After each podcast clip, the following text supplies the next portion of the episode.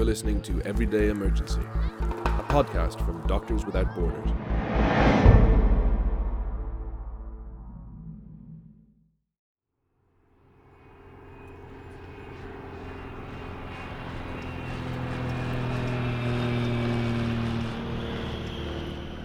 As its wheels touch down on the tarmac at Sana'a Airport, the plane that has just 16 seats shudders violently.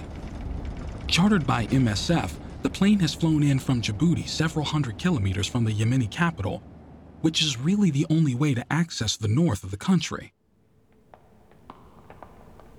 At Sana'a Airport, there are no queues of planes standing by to land or take off, no snaking lines of luggage carts, and no crowds of people impatiently waiting to arrive or depart. Simplement, quand t'atterris sur cet aéroport, As you come in to land at the euh, airport, des carcasses d'avions sur you les see carcasses euh, of planes, euh, military and civilian, alongside the runaway. Agnes recalls, the hectic hive of people and planes seen before the war has given way to a vast and desolate space. There's a counter with a man right down at euh, the euh, end, au fond, and huge, euh, totally euh, empty halls halls absolument vides, where everything's starting to fall euh, apart. c'est délabré, en fait. It's Il y a all run down. Euh, you can see the rien ne va. ceiling hanging down in places. Donc quand tu arrives là, tu vois, When you tu sais qu'en arrive, you're aware you're entering a country where qu'il y a something's not working.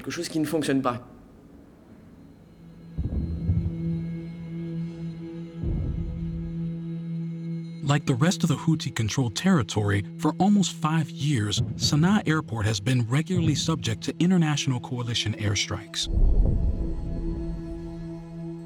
Originating from the far northwest of the country and marginalized by the government, the Houthis took up arms and advanced south beyond their borders. In September 2014, they took capital city Sana'a and, in March 2015, attempted to seize control of Aden, the country's largest port. This was when the Saudi led international coalition that opposes the Houthis launched its bombing campaign. And then during the first evening there, the, you start hearing the planes flying and um, start hearing the bombs dropping, and you think, oh, okay, actually, something's really going on here. These are big bombs that are dropping, and the, the house is shaking, and and um, you know, it it felt very much like the start of something very big that was happening at that point in time. MSF emergency coordinator Natalie Roberts first arrived in Yemen in mid 2015. When you were in Sana'a and you heard the bombs exploding around you, you found yourself thinking, well, like, are they really bombing legitimate military targets? Because even there, you're thinking, well, this is a big crowded city. Um, how do they manage to pinpoint military targets? And then as you move further north, it became a lot more clear that the precision targeting wasn't there, or if it was there, then it, they weren't really using it properly because um, the further away you moved from Sana'a, the more and more um, civilian impact you saw in the bombing.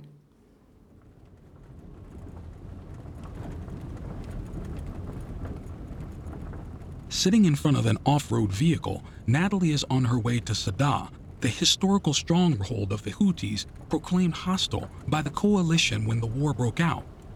People who have not fled and still living there are considered legitimate targets. The city's inhabitants are trapped by the airstrikes.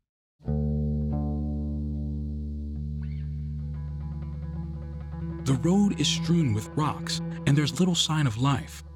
Every now and again, she's surprised to see groups of Eritrean and Ethiopian refugees walking, perhaps unknowingly, towards some of the most dangerous places in the region. The further north she goes, the more apparent is the destruction inflicted by airstrikes.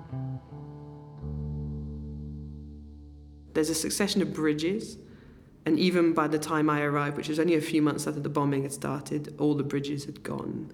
And the other thing you see on the road is a lot of bombed out trucks, so um, particularly food trucks. And there was one in particular that, that had got bombed. I think it was the first or second time I went north. That had been bombed that was carrying a lot of sheep. Um, so there's a lot of dead sheep on the road. Um, and when I first drove past it, it'd just been bombed. so It was still smoking, um, and the sheep were burning. It was pretty grim. Weddings, funerals, schools, markets, gas stations, nothing and no one is safe from the bombs. And the inhabitants even end up refusing to drive trucks carrying food because they too are the targets of airstrikes. Natalie sees the risks ambulances in the region have to contend with. You can't get off the road. You're on the mountainside.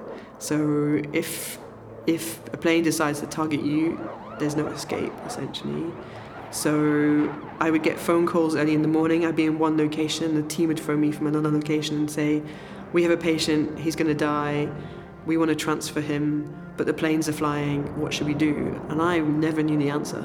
And I would say, "I, I don't know. You know, you have to explain to the patient and his family that if he stays there, he'll die. If he gets in the ambulance, he might die." On arriving in Saada, any lingering doubts about the intensity of the bombing raids instantly evaporate. Buildings on both sides of main roads have collapsed in a domino effect. It was impressive how quickly it had been destroyed. That must have happened in the space of two months or something. So, houses destroyed and shops destroyed and just kind of crumbling ruins in, in lots of the streets, um, which makes you quite afraid, essentially. Um, and we were staying a night in the hospital in Saada City, and everyone kept telling me it'd be fine because hospitals are fine. The number of bombs dropped in the city has something symbolic about it. A city just as much symbolic for the rebels. Elsewhere in the country, the damage is less concentrated.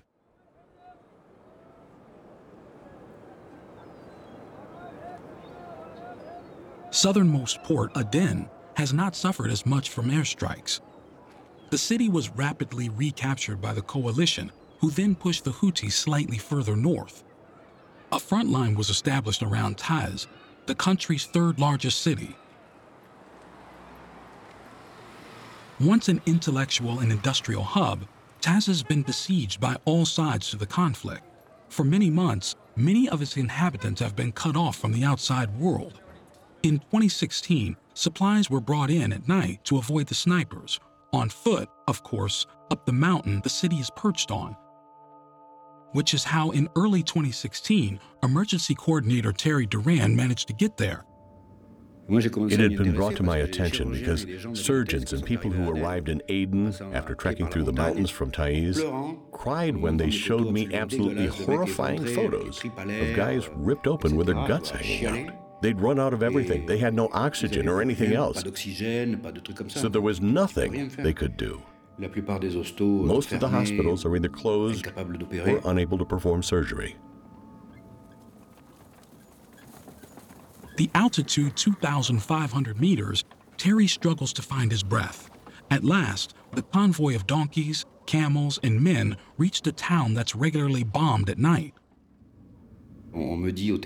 Someone phoned me. It looks like the hospital was bombed last night.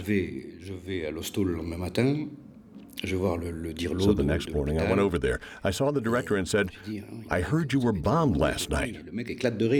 The guy burst out laughing. He said, Yeah, only for the 60th time. The facade of the hospital in Taiz is riddled with holes left by bullets and rockets and mortar fire. But we're used to it. We don't work on any of the upper floors anymore, only in the basement and on the ground floor. They'd already reduced the number of beds to about 100, down from 600 they had before. In Yemen, hospitals are just as much targets as anything else. Since the beginning of the conflict, MSF facilities have come under attack six times, and that's not counting the damage done to health centers that were already there. When they bomb a hospital, they're not necessarily killing that many people, depending on how many people were in the hospital, but they're wiping out the potential to save lives afterwards. Health system is is one of the main building blocks of a so- social infrastructure, and if you're trying to destroy a population, you attack their health system. The war has, at the very least, killed 91,000 people and left countless others wounded. Among them are victims of international coalition airstrikes but also of landmines the Houthis have laid near front lines in the southwest of the country.